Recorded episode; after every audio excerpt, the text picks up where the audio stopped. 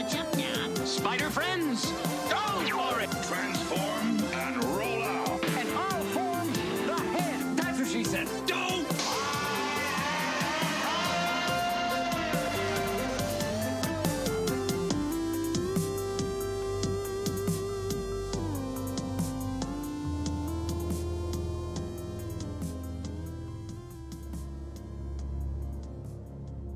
Even though you've been raised as a human being, you are not one of them.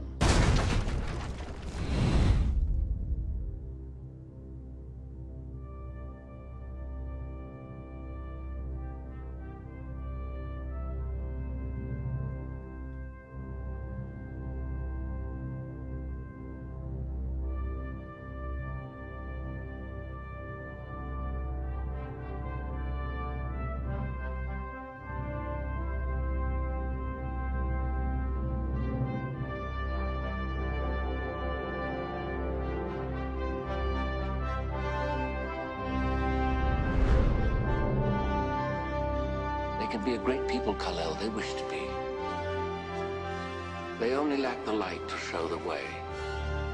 For this reason, above all, their capacity for good.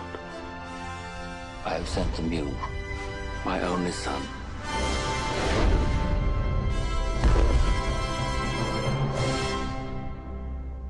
Hey, this is Jonathan. And this is Alan, and welcome to the Nerd and Me podcast. Jonathan, what are we talking about today? Alan, today it is our hope that by the end of the show, you will believe a man could fly. Aww. We're talking about the original Superman, the movie. I am so surprised it's taken us this long to do this movie. We've been at this for like going on 3 years now. Yeah, it's one of your favorites.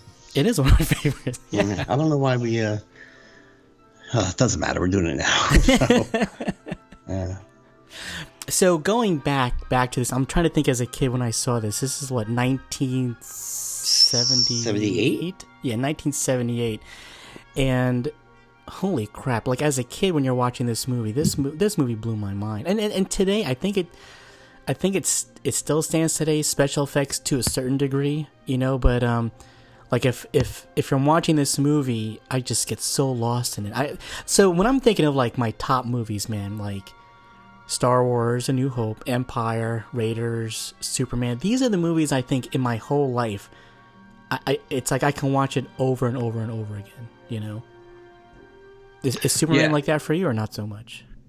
No, definitely Superman 1 and 2 are like that for me. I think, you know, kids today just came out of that whole 10-year Marvel thing. Mm-hmm. And I think maybe starting with Jaws and ending in like 85-ish, that was like our...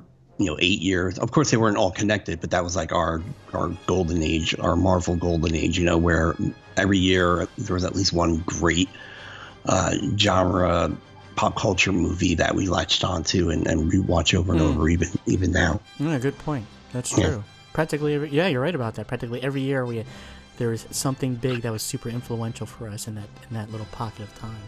Yeah, and I think it's helped create, because if you look at the early 70s movies, you know, you have all these very you know, Rosemary's Baby, Taxi Driver, Godfather, Mean Street. I'm just naming some crazy movies. But you know, The French Connection, Chinatown, just things like that. They're real gritty and street level movies, well written movies, and then, you know, like I said, Jaws comes out with the blockbuster and Hollywood figures out, hey, people pay just to sit and be scared or exhilarated or just entertained for 2 hours. It doesn't have to be these magnum opus, very well written, very well shot movies. Not that these movies weren't well shot, but, you know, let's throw some special effects at them and see what happens. Well, you make a good point. I mean, like those kind of movies, those kind of drama, those serious movies were very popular for its time period. And it's funny how with this movie, how, you know, Christopher Reeves is not even like the top two names that appear on screen at first. You know, you got Marlon Brando and Gene Hackman, and it's like those. Even on, I remember on the posters, I mean, those are the two prominent names on the poster itself, and Christopher Reeves was like a nobody, you know. But like even how the movie starts, it starts off with that. What an interesting way, right? It's like opens up curtains in black and white, and you have this kid talking. And dude, I remember watching this as a kid. And I remember sitting in the movie theater like, what is this? You know, what is this black and white thing? And I think it was to harken back to that original, what was it, like 1950s TV series that they had back then with George Reeves and stuff. Like, I didn't know if they're pulling back to that, but that freaking opening is huge. You know, that well, you know what's funny? Mm-hmm. I'm glad you bring it up, because I was, when I did a rewatch it a few weeks ago, I was like, I totally don't remember that opening. The story, the black opening, and white, the black and white. Yeah, that's why I was asking, because I know I was reading. Mine says, I don't know, extended. I don't know if it's extended edition, some kind of special edition. So I was like, oh, I wonder if this is just part of the special edition, because I totally don't remember the storybook or the black and white. It became very reminiscent. I right away thought of the Wizard of Oz. You know? Oh yeah, that's a good one. Yeah. Well, yeah, there are different versions. I know. Shoot, I know there were, like, when it came to the TV, like when they put this on TV, they added a lot of deleted scenes to have like more playing time on TV, you know, so they can have more commercials is what it was. And there's like a TV version that's like almost 3 hours long, and in this movie, regular time, I think it's 2.5 maybe. Right. Yeah. Like, so this is like 30 minutes of additional footage, and I swear to you, man, I remember having arguments with my coworkers just a couple years ago about a scene they were talking. I'm like, you're insane. I've never heard what they're. So they were talking about, this is in Superman 2, where at the very, very end, there's a cut where, you know, General Zod and all those guys die the Fortress of Solitude, right? There's a cut where they're actually like getting arrested. Did you see that cut? I did, yeah. I've never saw that. I had looked that one up. I don't know if I've seen it as the cut or as a deleted scene or something, but I do remember seeing them survive it. Yeah. I've never ever until I had this argument with my coworkers. I'm like, you're just making this crap up, and I really thought they were pulling my leg. Like, oh man, no, the cops and put them in handcuffs. I'm like, how do you put them in handcuffs?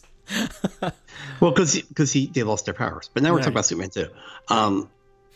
So yeah, but like I said, I didn't remember the black and white opening. I thought it started just on Krypton, that whole thing, which was, even now, you know, I'm with the rewatch, because I haven't watched it in years. Like, that's such a great scene. Like, Marlon Brando is such a presence on the screen, and the costumes and the set decoration are just fantastic. Yeah, you know?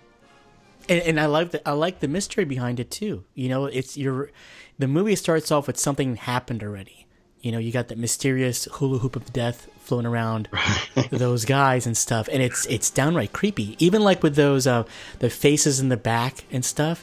It's it's such a weird, I guess, visual thing of how they had their justice system back then, and Jor-El's wearing black. It's very, you know, like a judge would wear, you know, like a black cloak or something.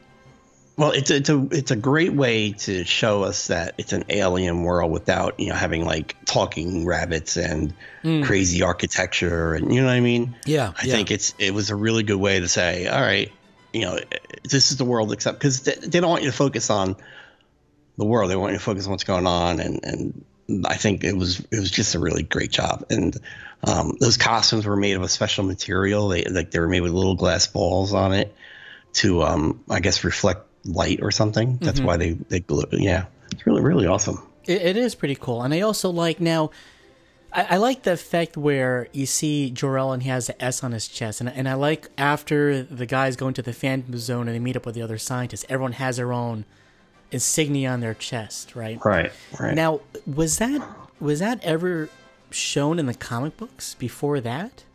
I want to say, I don't know, is what I want to say. I remember reading something where Brando suggested it. It's brilliant. Really? Yeah, it's brilliant, and it obviously became it is in the comic now. You know, all the shows and stuff. You know, it's my planet's symbol for hope. All the movies and little shows say that now. Right. But I don't think that was that. I think you know, in 1939, the S stood for Superman.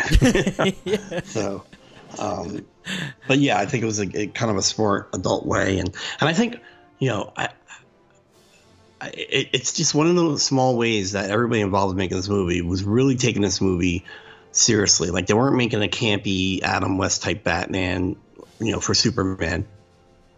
They're like, all right, we have to believe this so that the audience believes this. And I think that's where the tagline came along, like, you will believe a man will fly.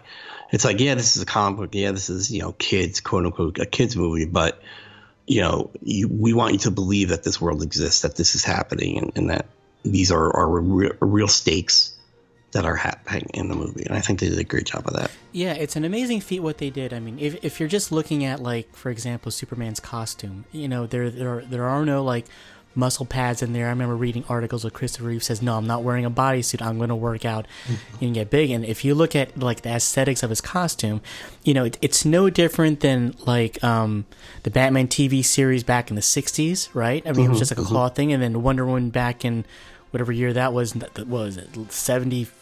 I'm looking up here, right? 75? I mean, like, they were very, like, literally as if it came right out of the comic books, but without any extra flair, so to speak, you know, like... Yeah, I mean, that costume is so comic accurate, and it's like, you know, with the newer shows and movies, they don't give them, like, what's the one that came out with Brandon Routh? Returns? Oh, uh-huh. And Superman Returns, their trunks got smaller. The red trunks got smaller. And I think they took the yellow belt out. And then in Man of Steel, they got rid of it altogether. In the comic books, in New 52, they got rid of the red trunks. And I don't think they ever brought them back. And I'm just because, and then everybody's rationale is, well, it's silly to wear your underwear on the outside. Did you ever even think about that as a kid? No. Like, oh, he's wearing his underwear. Like, you know what I mean? It's just so weird. I never thought of it as it was their underwear. You know, in my mind, it was like a visual break from the upper torso and lower torso. Right. That's basically all it was. Yeah, it's probably an artistic and visual thing. And you know, I think the original artists, you know, I'm failing the comic book lovers out there because I did read comics a long time, but I don't remember who. Siegel or Schuster, one of them, that drew him for the first time. I think it was a strong man. He had like a, you know, that's what the strong men of the circus would wear, like a one piece with their, you know, their little underwear or whatever on the outside, and that's really what they're trying to evoke. But it's like little changes like that. They think it doesn't mess with the character, and I think, you know, if it's not your first encounter with the character, then it's gonna mess with the character. Look, you know, there's a whole generation growing up with Henry Cavill as their first Superman, and they probably love him, and I get that, but. He is so comic accurate in this movie, and it's not tongue in cheek. Because even Batman, you know, you brought up how the Adam West costume was kind of comic book accurate, but that was tongue in cheek also. Mm-hmm. Yeah, you know, this is like, all right, we're gonna do this, and this is what he looks like. Seriously, I mean, think how basic his outfit is in this movie. It is very straightforward, you know. Like again, no, like you got a guy like Henry Cavill, that dude's buff. And they still gave him padding. Like, that didn't make any sense. He didn't. You know, if there's one guy that probably needs it the most, it's probably Batman. You know, being like a regular guy, he can't go around fighting crime with thermal underwear. I mean, it makes sense for him to have something a little more robust. But Superman doesn't need that. He's, you know, he himself is impervious to a lot of things. He didn't need, like, special armor or anything like that, you know? Well, I also think it's a sign of the times. I mean, I think being a strong man in the 70s looked like what Chris Reeves looked like, unless you're going to be someone like Arnold Schwarzenegger. You know, that's what a strong man looked like. And now it is what Henry Cavill, it's the lean, it's the cut, it's the Hugh Jackman in the prime of his Wolverine shape. That's what, you know, that's why all the superheroes get ridiculously buff now, you know? So I think Superman, and that's the thing, Superman isn't a guy that works out. He doesn't have to. Doesn't have to, yeah. But he looks fantastic, though. Yeah. Yeah, he's. I mean, Christopher Reeve. You know, we always say he's my Superman. He's my Superman. Well, yeah, and is that because we grew up with him as Superman? Most likely, but you know, he's. And I look, I even liked Brandon Routh as Superman. I mean, he was in a really bad movie, but Chris Reeves is, and I, you know, I'm sure we'll talk about this a little bit later in the show, but he's the perfect Superman / Clark Kent. Yeah, I think the mix of Richard Donner and how they wrote this movie, and this is why I think I appreciate, like I've always said, and I'll defend this is my favorite superhero movie, because it feels a little, I mean, I know it's fake, but it has there's a realism to it. And my issues with, like, the new Superman movies is this: when you see Christopher Reeve's Superman, he's not going like blink of an eye light speed. There's a little bit of like a pause to him, you know? Like, you can actually capture what he's trying to do. Like, when he's flying, he's not trying to fly at the speed of light. there's like a little like he's like flying like a bird. He's just like really enjoying flying and stuff, you know. Yeah. Even when he does things a little bit over the top, it's not too much, you know. And like even at the end of the movie when he's trying to stop the flood, he's pushing that rock over. He's like straining to do that, you know. Mm-hmm. So it makes him a little more grounded versus like when you watched Justice League, it's like this guy's unstoppable. You know, it almost makes the character a little uninteresting. And so what I do like about this movie too is like Superman, then they got the Clark Kent part of it. I mean, Christopher Reeves, is he a great actor? I mean, the dude was born to play this role, but you can totally believe there's two different people in there, even though it's played by the same person, even though the differences are eyeglasses, you know?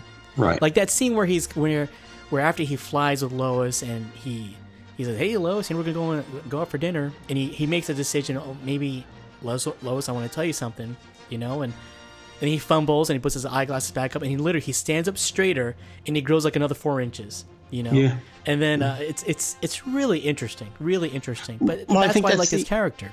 Yeah, I think that's the crux of kind of what Superman is that him and Clark look exactly alike, without, you know, except for a spit curl and glasses. So how do you quote unquote fool people? It's got to be the personality. Clark has to be so bumbling and so gee dad, you know. Mm-hmm. He's got to be that stereotypical Midwestern podunk, you know, that you would never like. All right, well, I guess Clark and Superman look alike, but Clark is still Superman, you know. Yeah, it's got to be that. And I think Chris Reeves, out of every Superman we've had, like you can almost believe you're looking at two different actors. Right. Yeah. Does that make sense? You know what I mean? He changes his voice. It gets a little higher. He slouches. He's clumsy. Right. He hides his build. Yeah. I mean, let's be honest. Henry Cavill, when he's Clark, he's just wearing glasses. That's right. You know. Yeah. He does nothing to make you think he's a Midwestern, golly gee shucks kind of guy. He, you know what I mean? He doesn't do any of that. He's just putting on glasses. And, you know, Brandon Routh did his look. The thing about Superman Returns is, you know, I think Singer was trying to do an homage of the first two Superman films. Right. But it turns out to be more of a copy than anything. And I think Brandon Routh did the best he could, but it wasn't that great. Right. I like Brandon. I mean, like I rewatched that movie a couple months ago. I enjoyed it. I thought it was fine. I mean, there's some things you can just. I wish I was really good at editing. Just cut out the crap and keep it the good stuff. There's a lot of good scenes in that movie. It's so slow moving. It's so boring though. Yeah. And it's a Lex Luthor real estate scam. I mean, come on. It's Superman 1. Yeah. Right. Anyway. All right, so obviously we love Superman, we love Clark Kent. Let me ask you this: I recently watched the first episode, the pilot episode of Smallville on Hulu. Okay, gotcha. And I remember watching it back in 2001, and I fell in love with the show. I thought that was one of the most perfect pilots ever, and just in terms of an origin story. I mean, the whole series is an origin story, but an origin story in the sense of, you know, being blasted to Krypton and those whole first formative years, you know, like the Kent finding him and all that. Mm-hmm. I thought Smallville did that perfectly. And then a couple weeks ago when I rewatched Superman 1, I'm like, you know what? This origin has it beat. And it's almost, you know, it's pretty much the same thing. But there's just something about the origin story of in Superman the movie that kind of, for me, is the best telling of his origin. And I think part of that might be that Pa dies very, you know, Pa dies, you know, Pa doesn't have a lot to do in the movie, obviously. Mm-hmm. You know, so you know that he gets everything from his Pa. You don't have to see him being raised like that. There are a couple of moments here or there, but you know, you get to see his speed, you know, when he races the train and just things like that. But I think that origin, that whole first beginning with teenage Superman or Clark is really a great part of the movie. That whole origin, Jonathan, that's like what you're talking about. I mean, like, I timed it, man. From the opening scene up until Clark, I think, goes to the Fortress of Solitude, that's 40 minutes, man. I mean, it's... Wow. Yeah, it's long. That whole intro is actually a very long, like, piece. And, yeah, I agree with you. The origin of Superman is... It's nice. You know, they they do it in such a subtle fashion. You know, they show little bits of his powers and stuff. Things that I think as a kid you're expecting to see. You know, he's fast and like I said, the conversations with his dad, it's nice. It's very endearing. And they don't share a lot of screen time, but it was enough to know that his values come from his family. You know, the family that actually brought him up is what really molded Superman, you know? There's got to be an Elseworlds story where, like, jackasses raise Clark Kent instead, you know? And he turns out to be, like, somebody else. Wait, say that again? Or who raises? No, I was saying that would be an interesting, like, Elseworlds story if... Like, oh, well, you know, they got Superman Red Son where the ship lands in Soviet Russia. Are they bad parents? Well, no, he's raised by the government, so I'd say yes. Okay. So I like that first 40 minutes. Yeah. You get the two sides of who raised, you know, Kal-El, right? You got when he's flying in that little asteroid back to Earth. It's like the ultimate audiobook, right? It's like so many, like 8 years of his father just telling him facts and stuff. Yeah, you know, very black and white facts, and then you have. You know, Mom, Pa, Kent. That's more the who you are and the feelings behind being like a person and stuff. So, yeah, dude, Smallville was good, man. That whole intro is actually legit. That first season was really good. We should do a show on Smallville. And I like the fact that they explain why Clark gets clumsy on Lana is because she has a kryptonite pendant, which is brilliant. Yeah. That's brilliant. Yeah. Well, it was funny. I back, you know, when it came out, I was like, oh, okay, that makes sense. But I rewatched it. I'm like, a meteorite hurt her parents, killed her parents, and she's wearing a piece of that meteorite around her neck. I'm just like, I don't know if that makes sense to me. Like, her rationale was, well, it brought so much bad luck. I figured maybe it would start, you know, I could use it to bring good luck or something because she uses like a good luck pendant. Oh, wow. Yeah. I totally forgot about that. Well, that pile is very smartly written, but I don't want to go off any tangents. So, yeah, and I think. And it really just jumps from the Fortress of Solitude. Like, he flies out of the fortress, right? And then we see him as Clark walking to the... Well, does he get hit by a bus or something?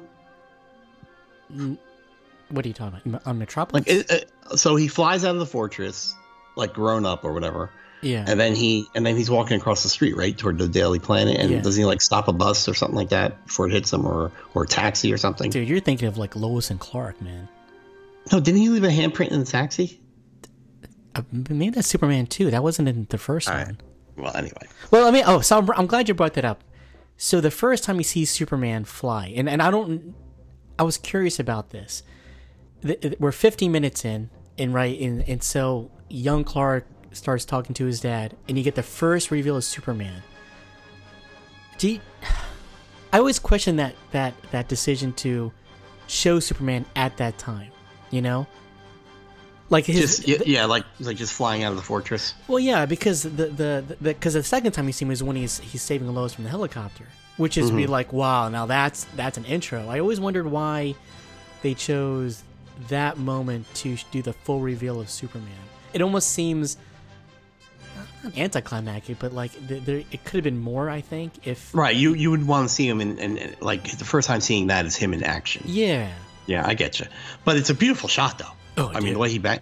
I mean, can we just talk about how he flies? Please. You know, that's all the acting. That's all him acting. Yeah, exactly. You know, I mean, he's on wires and stuff like that. But I watched a making of video to prepare for the show, and Donner was like, you know, I think it's the scene about the fortress where he's like, you know, Chris decided to bank, and you know, he goes, that flying is Christopher. All the flying in that movie is Christopher Reeves acting. Right. And you're right. He looks very. It looks very natural. He makes it look like it's a natural thing for this person to be doing. Okay, you know? This is what I don't understand. That banking shot. How the hell did they do that? I have no idea. Like I can see you like going straight to the camera, but he actually tilts in midair, and it looks so natural. Like even his hand gestures look like he's just like, you know, controlling himself. It's unbelievable. Well, I think what Star Wars did for miniatures and things like that, I think that's what. Specifically this movie did for flying. It's too bad, you know, they didn't use it anywhere else except it seems like Superman movies. They don't. I mean, even like every like, you know, new era Superman, it's all CGI. I mean, they even CGI the cape, which I think is a big mistake. It's stupid. It is, yeah. I think that the movement of the cape is what gives that legitimacy that he's, he's actually flying through the air versus CGI. But you look, Chris Reeves makes takeoff and landing look so effortless, right? There's a grace to it, yeah. Like nowadays, we're getting the the Superman landing, or the superhero landing, where they even Deadpool made fun of it. They take a knee, and Superman lands like a butterfly, really gentle. Even in Man of Steel, doesn't he get on one knee and the ground starts to shake and crack, and then he takes off like a rocket? Why would he take off like that? Why does he have to build up momentum? Yeah, he'll just walk off a ledge or something, or just like. You're right. It's a gracefulness. You know what I mean? He wills himself to go up, and you're like, all right, that's how flying would look like. If I could fly, that's what I'd look like. It's like walking for him. He's just moving upward. Yeah, that's a good point, and I like the word gracefulness. He's very good at that. Yeah. And look, he's working with green screen. I don't even know what it was, and you could tell, it's that old special effects where the background is like maybe not as dark as the live action stuff, so you can kind of tell the difference. Mm-hmm. But it doesn't in this movie, and we're talking 40 plus years later. I think it still looks good. Oh, it does. Yeah. So the way I remember watching this thing where. So basically, when you see Superman, he's still, but the background's what's moving, Mm-hmm. And so if you watch, my Dr. Indiana Jones stuff, anytime you see big movement and stuff, I'm doing exactly the same thing. I have something in the background moving, and I have my action figures in the forefront, but it makes it look like there's actual movement and stuff, and that effect works so well. I don't know why they've. It's got to be money, It probably is cheaper just to. Do via computer versus, wires and having a big IMAX screen in the background, moving around and stuff. Yeah. And look, I don't dislike CGI in the least, because there's no way the Marvel movies would have been as good as they were without CGI. Right. But you got to have a nice balance between, live action props and sets versus CGI, because just look at the Phantom Menace. Right. It was all CGI. It looks awful. Yeah. I love the behind the scenes where it's just actors in a green room. Literally everything is green. Yeah. It's insane. Yeah. Anyway, so we get to the you brought up the I like the intro. You get a really great intro of Lois and Clark when they're in the Daily Planet building. You get we say this almost every time we talk about a good movie, Alan, I say the same thing. Show me who they are, don't tell me who they are. Mm-hmm. And you get to know who Lois is right away. She can't spell. She doesn't, she talks over people. She's tenacious about getting the story. That's all given to you in that first Daily Planet scene, and everything about who Clark is. He's bumbling. He's from the Midwest, but he's skillful enough a journalist to be able to get a major job at a major newspaper in Metropolis. Mm-hmm. Perry White, you learn everything about him, and it's just, and Jimmy too. It's funny. I wish we recorded this show when I watched it a couple of weeks ago, because Jimmy says he makes X amount of money a week, and I translated it into now money, and it's still not enough money to live on. So what was it, the conversion? I don't remember. I think Perry said something like, I don't pay $100 a week. You know what? You texted me that actually. Yeah, I remember that. Yeah. Let me say, maybe I can find it. But I was like, man, you can't live on this. And I also like too, if you're going back to 1978. I mean, even if my daughter's watching this show, how different it is. If you watch that show Mad Men. How the workplace was. Dude, people are smoking in there. I mean, left and right. Blatant misogyny. Blatant, right? I loved to see the typewriters. Everyone's just pecking away, and how accurate you had to be, because there wasn't spell check. It was just what I guess was whiteout invented back then. I don't know. Maybe. I don't think so. But how weird was it just to see Lois smoking? Yeah, very natural. It was just the thing to do. All right, here we go. I'm sorry. So Perry says he pays Jimmy $40 a week. That's $175 a week nowadays. Yikes. And he complains, I'm not paying you $40 a week. Yeah. Oh, but no, wait a minute. You met Margot Kidder, didn't you? I saw Margot Kidder. I don't know if I met her. I don't really shake her hand, but we went to the Steel City Con in Pittsburgh was one of them, might have been the first one I ever went to. Mm-hmm. She was there. We saw her Q&A. She was hilarious. She was very R-rated. Like, she didn't care that there were kids in the audience. She, mm-hmm. At one point, she started talking about her sex life with Richard Pryor, which I didn't even know they had dated. But yeah, she was, and she's, you know, she had some, I think, mental health issues toward the end there. Right. But she told great stories, though. She told great stories. Oh, nice. About her whole career, yeah. And, you know, even back then as a kid, like, I didn't mind her at all. I mean, like, if I look at it today, it's like, I guess that's the look. But they did a good job of, you know, they don't really go really into their, like, how did Clark fall in love with Lois? Maybe it was one of those love at first sights kind of things, you know? Right. But it was enough for it. It was believable to me, you know? Like, I never really got that with Henry, like, Superman, Man of Steel, whatever. Yeah, Henry Cavill and Amy Adams. Yeah, I don't really feel it there. I mean, I love Amy Adams, but this, even though they don't really get into it much, it works for some reason, and it works really well. Even like when right before they go for their fly together, it's nice to see them flirt a little bit. You know, you can kind of feel there is something there, and I thought they could. And again, that's a nice way of just kind of explaining who Superman is, too. Like, where is he from? What is his weaknesses? So let me ask you this. We're talking about the first time they fly together. Do you remember her having some kind of internal monologue, like reciting a poem or something in her head? No, not as a kid. Not at all. That okay, because that's in the version I was watching. I was like, what is this? It's a really weird... Like, as they're flying, she's thinking in her head, and I don't know if it's a poem. I don't think it's supposed to be original thoughts. I think they're either song lyrics or it's a poem or something, but I'm just like... Well, it's supposed to... In the original thing, it was supposed to be a song. And maybe it was a song then. Yeah, and Margot Kidder can't sing, so Donner said, just speak it. And it'll work. And then it comes off like a poem, but... Dude, can we go back to like, John Williams, man? Holy shit. Oops. John Williams nailed this movie, man. Like, the music, everything.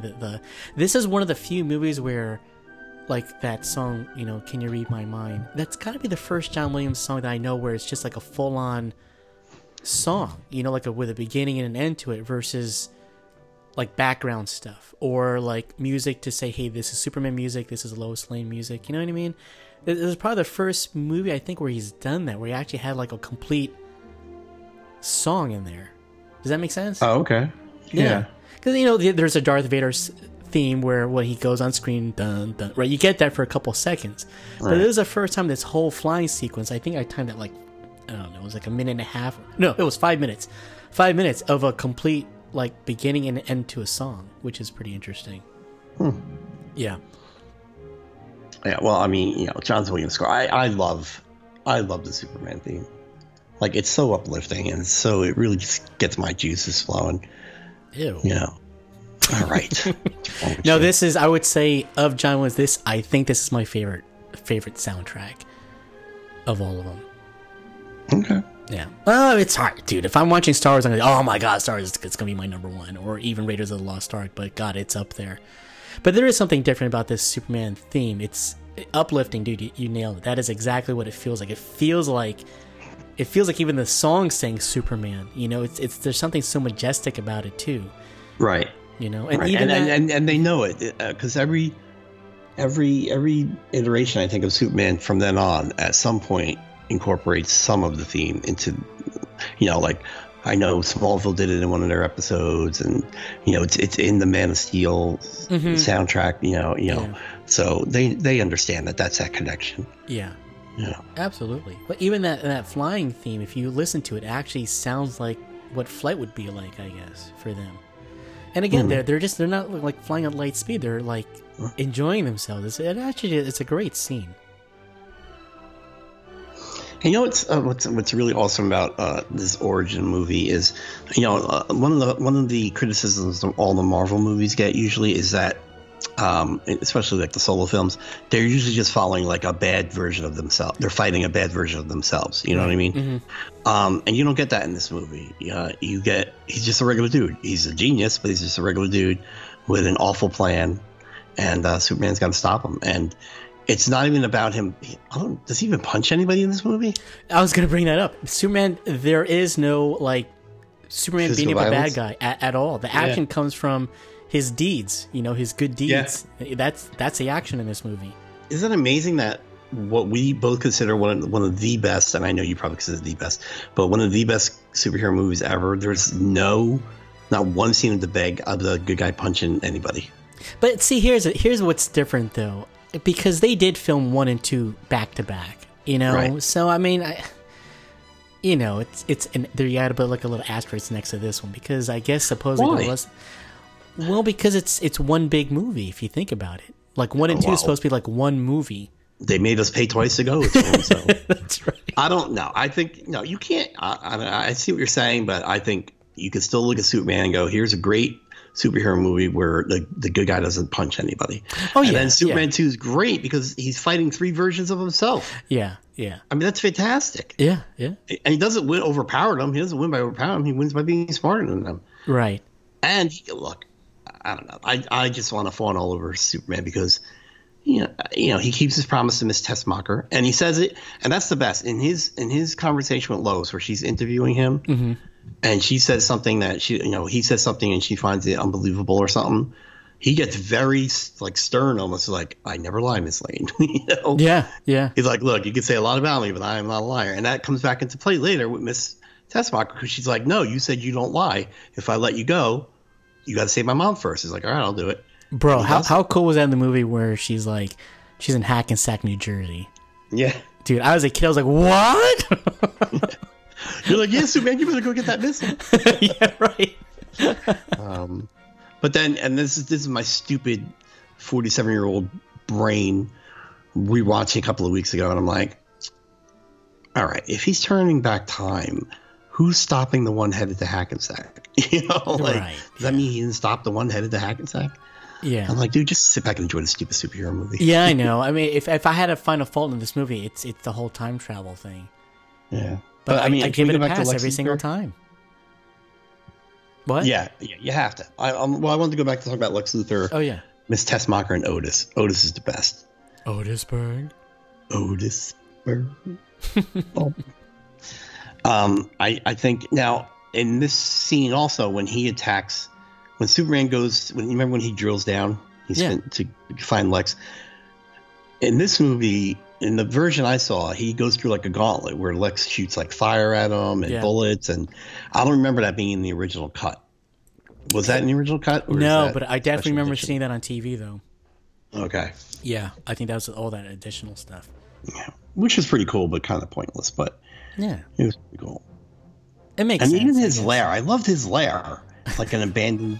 An abandoned train station? Underground train station? Oh, my gosh. Genius. Yeah. Hey, you know, there are parallels. Wouldn't you say, like, Lex is Superman, Otis is Jimmy, and Miss Tessmacher is Lois? Okay. You can say that. Dude, Miss Tessmacher.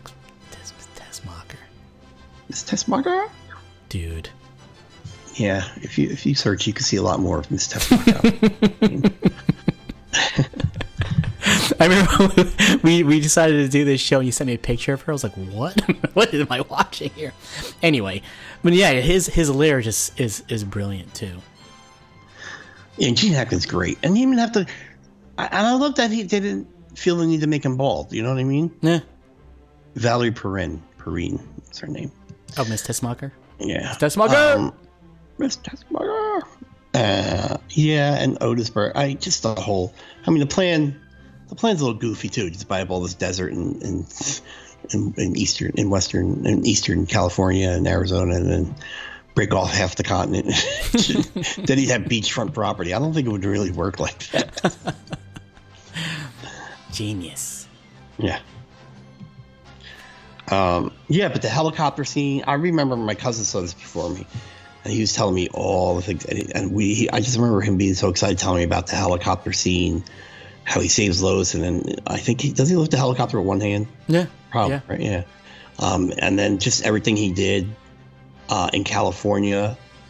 Like, I don't know why, but I love that train scene where he becomes the rail on one side, and he unbends the rail on the other side and holds it up. Oh, it's awesome. That's genius. Yeah. That whole scene where he's just, see, this is what's cool about Superman, man. What makes him the hero, you see it in his actions, you know? Mm-hmm. The train scene, the school bus. Dude, can we go back to the helicopter scene? That scene is freaking amazing. I love that scene. Oh my god, he walks outside the building and sees, is it Lois's hat or is it a shoe? I think it was her hat. And he walks up. Where's your hat? And it's how funny is that he walks to that telephone booth, which he can't get into. And as a kid, right. You're like, oh, I get that joke. Yeah. And then he comes out. What an amazing reveal. See, that was my argument. Like, why did the Donner choose to show the reveal earlier versus in Metropolis?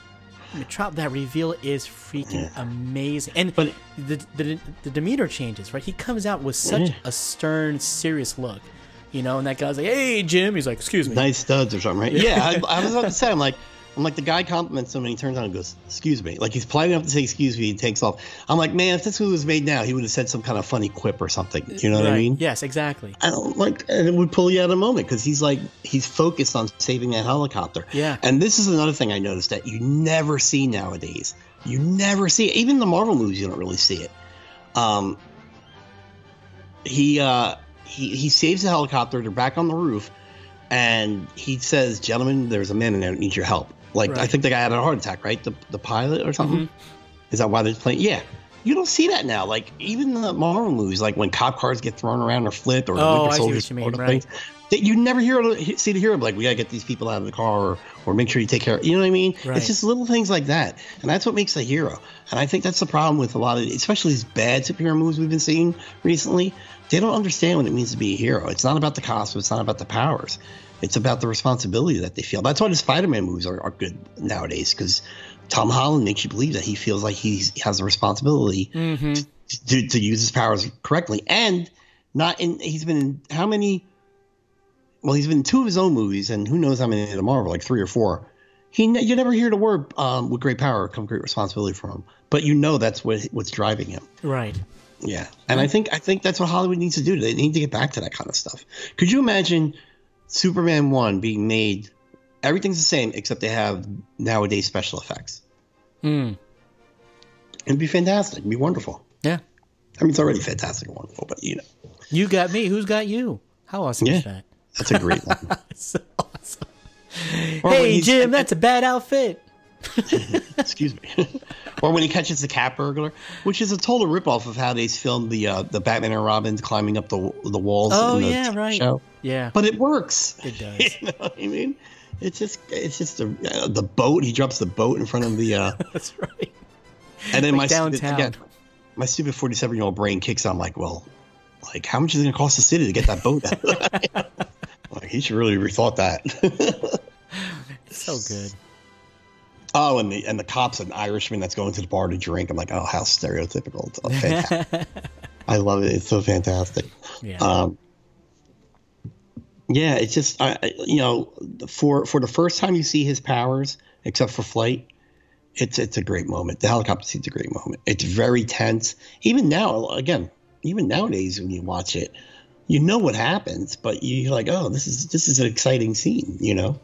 Talk about tense. I remember as a kid when Lois is in the car and she's getting buried alive, that's terrifying, man. And I'm watching the film thinking like, dude, I think that's Margot Kidder in that car. You know, it didn't look like a stunt double. I mean, it really looked like her, like dirt literally.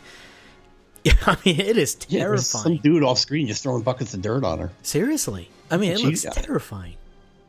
Yeah, you're right. I was again with the rewatch, I'm like, man, I'm like, this is kind of freaking me out. I'm like, how did I watch this as a kid? Yeah. Oh, it was terrifying.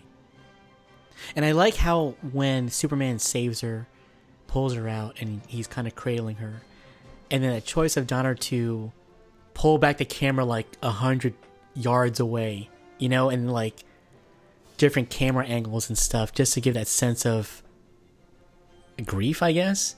You know? Yeah. Very cool. Very cool. And I like how he kind of has after the first time when he doesn't save her, and he's got that like he hears his father's voice telling him how he can't interfere with human history, and he just gets that face where it's like screw this, I'm doing it. Yeah. Well, because his real dad says, hey, son, you're here for a reason, you know? Yeah. And then he makes his decision. Yeah, that was awesome. Oh, look, we can complain about the ending all we want. It's probably the thing that makes this from being a perfect movie. Yeah. Now, we talked about how the ending was supposed to be for Superman 2. Yeah. Do we know what the original ending for this was supposed to be then?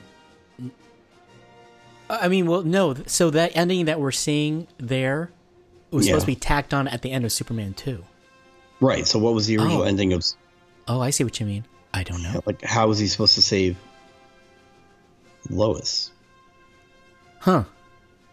And you saw the Donner cut recently? No, I own the Superman 2 Donner cut. I haven't watched it recently. Oh, I don't know. Good question. What was supposed to happen? Oh, I mean, the whole time travel thing was supposed to be like the ending. But then how does that coincide with... Oh, maybe the whole thing on the Fortress of Solitude, maybe that was shot afterwards, maybe? I don't know.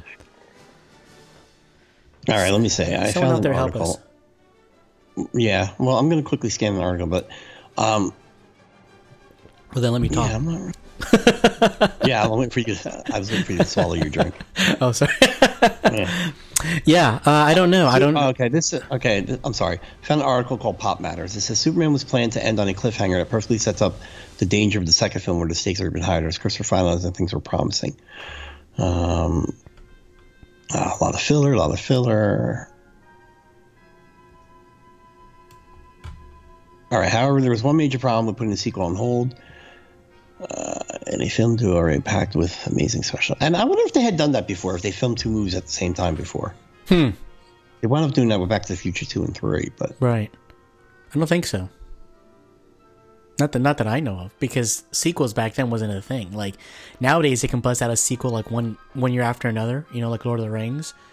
What was the gap between Superman 1 and 2? Probably 4 years or something, like how the Star Wars movies are. Yeah, I don't know. Well, they had to reshoot a lot of it because they kicked Donner off it, right? Right. Yeah. Yeah, 19... It says... Oh, so yeah, this article says, in order to get full credit, Lester had to have directed over 50% of the film. Mm-hmm. Much scenes had to be shot. Right. What a shame. Well, this says... The reversal in time period set what went wrong was scheduled to end Superman 2, but it was a massively expensive effect for the production, and it was and if Superman 2 never came to be, then the shot would have been wasted. Thus, it was moved to the end of Superman. Okay. Yeah, it doesn't really tell me here. Right. I don't know. So yeah, I wonder how they were going to get out of it. Good nothing. I remember as a kid, I was like, the whole like reverse time. I was thinking, like, well, then why did he reverse it only that far back? And, you know, why he just like reverse it to the very, very like to the point where Lex Luthor was gonna manipulate the missiles when he just changed that. Right. You know, I remember I did sort of video or I read something years ago where they're like it posed a different view as to what he'd done. And I can't remember the whole theory, but I remember thinking, like, you know, I like this explanation better. Of going back in time? Yeah, like, instead of him reversing the Earth, it was actually him going back in time, not the whole planet. Something like that. Huh. But that kind of doesn't hold water because you do see the Earth rotation.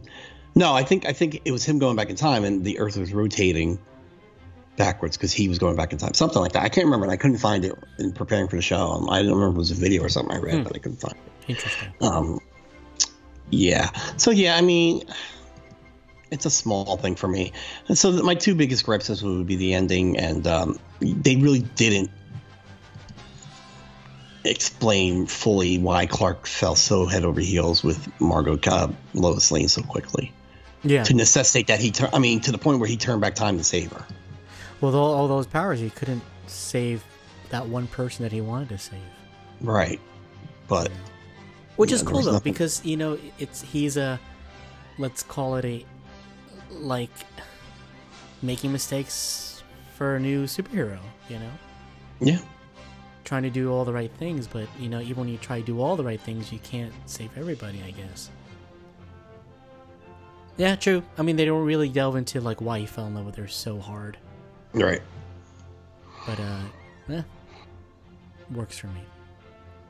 I believe it. I mean, a lot of it has to do with, I think a lot of people, I mean, Superman, like the character itself is out way before, you know, this movie. So I think, you know, they just rely on, you just know Clark and Lois are supposed to hook up. Right. Like even in Smallville, you know, he's pining for Lana for so many seasons. You just know it's not going to happen. You know, it's not supposed to happen. Right. So that was a little bit of a distraction. And, you know, you're just waiting for them. Well, if they were going to introduce Lois, and, you know, yeah. I'm just waiting for them to introduce Lois. Right. Yeah. Yeah. And then is this the one where does he drop them in prison and Lex takes his wig off? Is this, or is that Superman? I don't remember. I think Superman 2 pulls off the wig. Pulls off the wig. Okay. Yeah. Superman 1 is when Otis just kind of like echoes everything Lexus says. Just looks. That's the best. Gene Hackman gives him the best looks in this movie. It's awesome. Yeah. Well, if ever we do Superman 2, I'm definitely looking forward to that one because that's a fun movie, man. That is a fun movie. Yeah, Superman 2 is awesome. I think it's just a one. Yeah. Well, that was good, man. Anything else you wanted to add to it? No, just, I mean, if you're younger and you haven't watched it, you should definitely take a look at 1 and 2. 3 even has its moments. 4 is really hard to get through, but that's a whole other story. Dude, I bought the whole package, you know, recently on iTunes, and I watched all of them. Oh, my God, 5 is just horrible. There's a point where, 4? Is it 4? 1, 2, 3, 4. Yeah, it's not 5. There's a point in 4 where he's flying with Lois again, right? And he purposely drops her. It's hilarious, you know. It's like, what a jerk, you know. Where in the first movie, you know, it's an accidental slip, right? You know, in the fourth movie, he literally just, they're in midair and he just chucks her. I have to show you that video. And Chris Reeves actually helped write that one, I think, or develop the story. Yeah, it was all him because I don't think he got any backing from anybody. What's the name of the bad guy? Is it Solar Man? Yeah, I don't remember the name of the bad guy. It was a solar kind of guy with sharp fingernails. Yeah. So. Which doesn't make sense. He's solar powered. So he should have lots of power from the sun. Yeah. That bad guy should be like energizing Superman. Yeah. Weird. Yeah. Anyway. Yeah. I'm fine if we never do a show on Superman 4, but maybe we should. We do have a habit of doing every movie in the series. Frankly, we did Crystal Skull, so I don't see what's in that for would be a problem. Oh, I like Crystal Skull. And we did the prequels. And we did. And Last Jedi twice, so. Well, I will say, when we did the prequels, I actually got a different appreciation of the movie, only because of how Last Jedi was just so, I just didn't like it so much. Right. So, it worked out in the end. Yeah. Christopher Reeves is Superman, wow. Amazing. Freaking amazing. Yeah. I get when people argue, I didn't grow up with Christopher Reeve, so he's not my Superman. I'm like, if you watch the movies, he will be your Superman. Yeah. He will be your Superman. It doesn't matter how old you are. I agree with you, yeah. He is Superman. It's absolutely amazing. Like, people can debate about Batman, and frankly, I like Christian Bale better than Michael Keaton, and technically Michael Keaton's quote-unquote my Batman. You know what I mean? Right. But I thought Christian Bale did it a little better. Yeah, yeah. You know. Well, I hear you. Cool. Anything else? Well, that's all I got on Superman. Yeah. The movie. Same here. I enjoyed it, dude. I really enjoyed. Dude, I enjoyed this podcast. It was fun. I love rewatching this movie. I watched it probably 5 times since we discussed that we were gonna do it and stuff. My wife's like, "Why are you watching it again?" I'm like, "It's a good movie. Really good movie." You really do like it. So we've had this discussion offline, and maybe we'll make it into a show, but you believe it's the best superhero movie? I like it. Because the Marvel... I'm not saying the Marvel movies are bad. Like, Winter Soldier is up there. I mean, it's a different kind of superhero movie. Maybe that's the reason why I do like it so much, because, you know, they're not really in, like, costume till, like, I think the very end of the movie, I think, you know? I mean, they're really, like, more civilian throughout the whole movie and stuff. It's more like a espionage kind of film, right? But I like this movie because there's just so many different feelings to it, and I really believe, like, how Richard Donner directed Chris Reeves to be Superman, it's so damn believable. I mean, like, if you had to pick another guy that probably embodies their character, it's probably Hugh Jackman as Wolverine. I mean, like, they're almost synonymous together. I mean, I like Captain America, but I don't associate him as Captain America. Like, if I watch him in a different movie, I don't see Captain America. I see Chris Evans. You know, whenever I'm sorry. I was gonna say you bring up a good point about Hugh Jackman. Hugh Jackman right now is Wolverine for a lot of reasons. A, he did it perfectly. B, there hasn't been anybody that tried to be Wolverine besides him. Yeah. And that's what Chris Reeves was. He was, I mean, besides George Reeves from the TV show, there really wasn't anyone else that had been Superman. And he did such a fantastic job of it. We equate, you know, who we think Superman is with him. Just like Jackman is Wolverine. Until someone comes along that, I don't know if they'll do it better. They might do it very well, but I don't know if they'll ever do it better. Yeah.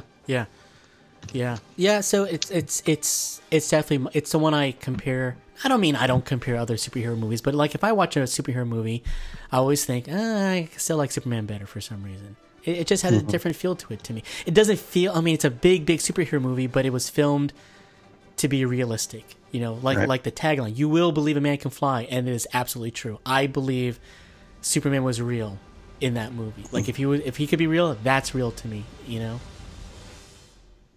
Yeah, definitely. There's my argument. That was fun, man. Yeah. All right, Alan, where can people find us and all over the place? Dude, I knew you were going to ask me that. You didn't write it down? I got it. Facebook, Nerdemy Podcast. Instagram, Nerdemy. Twitter, Nerdemy Podcast. YouTube, Nerdemy Podcast. I have a video. I just keep forgetting to upload it. It is a little Star Wars thingy that I did. Oh, I did upload something. Oh yeah, my Indiana Jonesy thingy. I put that up on there. And yeah, you put Snake Eyes up there too. Snake Eyes. Oh yeah, that's right. Yeah. Oh yeah, I did. Yeah, I've been bad with my unboxings. Alan's been keeping the channel going. Come on, dude. If you have an Apple iPhone product, rate and review on iTunes, please. It really, really helps us. Really, like 5 stars helps us a lot, and a review would be pretty cool. Yeah, it helps. we've been getting reviews via the stars, but not ratings, I guess. But we were stuck at the same number of written reviews. So I want to see a new. And we know we're not going to call anybody out, but there's some people on Instagram that tell us how much they love the show. So, sit down and write a quick review if you can. Maybe with our Android. Oh wait, only iTunes people can write reviews? Si, senor. Well, that's weird. Yeah, and you got Mom's Basement Collectibles going. Yep, Mom's Basement Collectibles, still posting comic books and stuff like that. Well, mostly just comic books. Yeah, I like that you've been doing theme of the week. Like last week, I had no clue. I was clueless. I couldn't figure it out. Oh well, I didn't finish the week. You talking about when Quest for Peace was the first day? Yeah. Yeah, I was going to read Red, White, and Blue on that cover because it was Quest for Peace. They literally had a flag. Oh. And then Wonder Woman had like the red, white, and blue shield, I think. And then obviously G.I. Joe, Special Missions #1. Dang it. Yeah. Well, it's cool because it makes me go back to your feed to kind of figure out the last 5 days. Okay, what's a common thread here? Right. Yeah, I just wasn't able to finish the week out, and maybe you probably have gotten it finished the week out, but. Jonathan, I'm doing Dr. Indiana Jones, and today, right before we recorded, I filmed the last episode. Oh no! Yeah, I was sad, dude. I got sad. Are you going to continue it? I know you've been thinking about it. When I'm driving around, I'm thinking about like what could I do for Crystal Skull. I can't piece it in my head how I can actually pull that one off. Have you asked the IG community if you should do it or what you should do next? Well, I've heard some, can you do Crystal Skull? And I've heard some, well, I brought up maybe I was going to do Raiders again because when I first started doing Raiders, it wasn't like how I do today. I was doing it differently. I was adding like the dialogue from the screenplay. It was like a one-shot kind of deal kind of thing. And I've mastered, dude, I got a green screen. So yeah, I saw that. That's funny. So why you should do Crystal Skull. You should try it. I don't know. I don't know. I don't have my heart into that one. I was thinking, so it's me, Crystal Skull, do Raiders again, or I do my own version of Indy 5. That was my other idea. You're gonna write a whole movie and film it. Well, it's gonna wing it. I was going to look at it week by week, let the story unfold itself, because I have an idea of Indy 5 where Short Round is an adult, right? And I'm going to incorporate that. So, what do you think? You think I should do Crystal Skull? I think you should do Crystal Skull. Indy 5, dude. It's the complete. It ain't going to happen. Indy 5 is not happening, man. So. Yeah, I don't know about Indy 5. But when I think of doing Crystal Skull, I was thinking maybe I just do the trailers. Because you have the toys for them, right? You have Mary and you have. Yeah, I have. I have all the main players. There's no what's that dude's name? Mac. They didn't make a Mac figure. Who's Mac? The dude that was like agent, double agent, triple agent kind of guy. You know his. I don't know who that is. I thought you meant Mutt. Do you have a Mutt figure? Unfortunately, I have like 3 Mutt figures. Yeah, I was gonna say I'm pretty sure they made a Shia LaBeouf Transformers for you. Yeah, I got the Mutt figure. I'm looking at it now. I mean, yeah, I have all the I even got the play set too, where they're in the temple at the end of the movie. But trailer, I'm not gonna lie, man, the trailer's good. I like the trailer more. Well, why don't you do that? Why don't you make the trailer? And then put the question out there on IGs, do you want to see the whole movie? And then give yourself, don't say it out loud, but give yourself like, if I get this many percent or this many votes for yes, I'll do it. Hey, man. But you have to stick to it. I'm not going to lie, dude. It is fun. Like, so at the end of Last Crusade, I got people like helping out. I enjoyed that. You know, I really did. One guy, he's from Chicago. The other one's from New Zealand. There's another person that she's from like Southern California. And it's really cool how like they've contributed from how they see the movie, you know, how they want to portray it. It's actually really awesome. Yeah, and I think that's what made this movie a lot, this round a little bit more interesting, is that you did pull in help from other indie. First of all, I had no idea there were so many indie fans. Like, how you're not just a fan. Like, I'm a fan of Indiana Jones movies, but these guys they're like uber fans. Like, you know, they dress up, they film scenes, and you know, they do also. Yeah, I would solicit help from the community too if they're willing to do it. Oh, the dude, that dude, you could make it totally funny, man. Just be like, make the scene funny, and let's, you know, like do this goofy or whatever as you want. Yeah, I mean, I was thinking like I was gonna like if I plot out Raiders of the Lost Ark, I would give, okay, this is your scene, and then string it all together to make like one big movie. But Rusty, the guy that does Indiana Jones, I mean, he actually is a bullwhipper. I mean, he is legit good. Right? Yeah, he's pretty amazing. All right, so you got some ideas. All right, let's end. Crystal Skull. Dude, you just don't want to do it just to tease me. No, I want you to keep it going. I mean, you gotta have a great IG. I'd hate to see it fall by the wayside because, you know, you stop making things where you didn't. Do you don't think it'd be cool if I did an Indy 5? Like, yes, but I don't think you really thought about writing your own movie and then filming. No. Like, so I don't know if I can do like a full on, like one enormous, like 2 or 2.5 hour movie. I'm thinking like each episode is going to be like a mini thing, like a mini adventure. I don't know. I did that with one of my intermission ones. It was like a 60-second mini adventure. Let me ask you this. Aren't there like Indiana Jones radio or audio things that you've bought or whatever? They only made it, yeah, for the first 3 movies, yeah. So why don't you try that? For what? What do you mean? Like visualizing the radio plays or whatever they are, the audio books or whatever. Well, the Raiders was predominantly that, actually.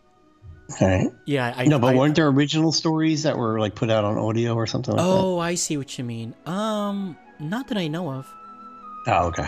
Yeah. Oh, I see. Yeah, that would have been cool if they did something like that. I was actually thinking of getting like doing one of the novels and stuff. Mm-hmm. But again, what makes this work is because you know the movie already, you know, because there's a lot of the movie I left out because it wasn't possible to do. Right. You know, but if you've watched the movie, it still makes sense. But to do something that no one's ever seen before, like a novel, like a full on story, that's pretty tough. Okay. We're done. All right. Okay. All right. Till next time. Martha. Peace.